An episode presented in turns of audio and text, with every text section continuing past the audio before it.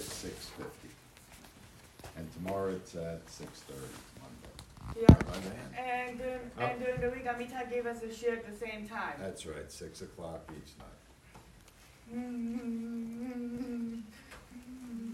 in the we spent uh, last week and this coming week the parshios that uh, highlight tzaraas, and we're all familiar that lashon hara is one of the major reasons that uh, this spiritual malady befalls us.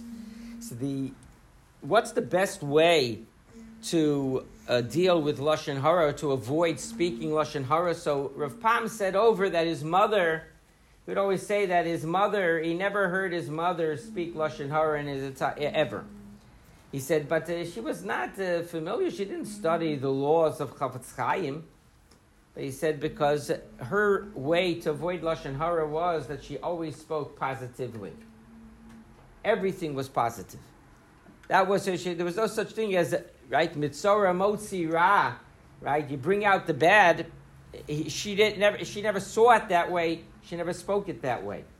And that vision, being able to have that eye ayin tov, having that good eye, that's really the best way. Because otherwise, when you have lashon hara, right, it, it, it's dying to come out. You know, sometimes I, you know, it's uh, it's almost like other body ailments, right? When it just comes out, you can't control it, right? So here, that that's the challenge, and th- that's why the, if you look in the in the Chafetz Chaim, he says something interesting that there is technical lashon hara when one speaks about amisecha, one speaks about one's brother, right? That would be lashon hara, the violation of the principle.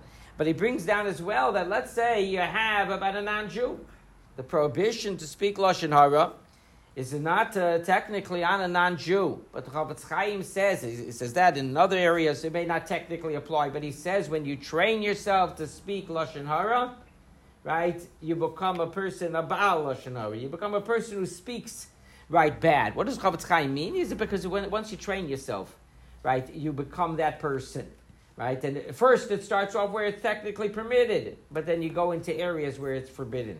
And therefore he says that unless it's necessary, right, you're pointing out a flaw, right, he says uh, that that's going to give example to people what not to do, uh, you're better off avoiding it because the best rest, the best um, healing, right? An ounce of uh, prevention is a pound of cure, right? Don't become that type of mouth, right? And that's what Rav Pam was saying about his mother, right? Speak, see good, and speak good, and that will keep you uh, in the best place possible.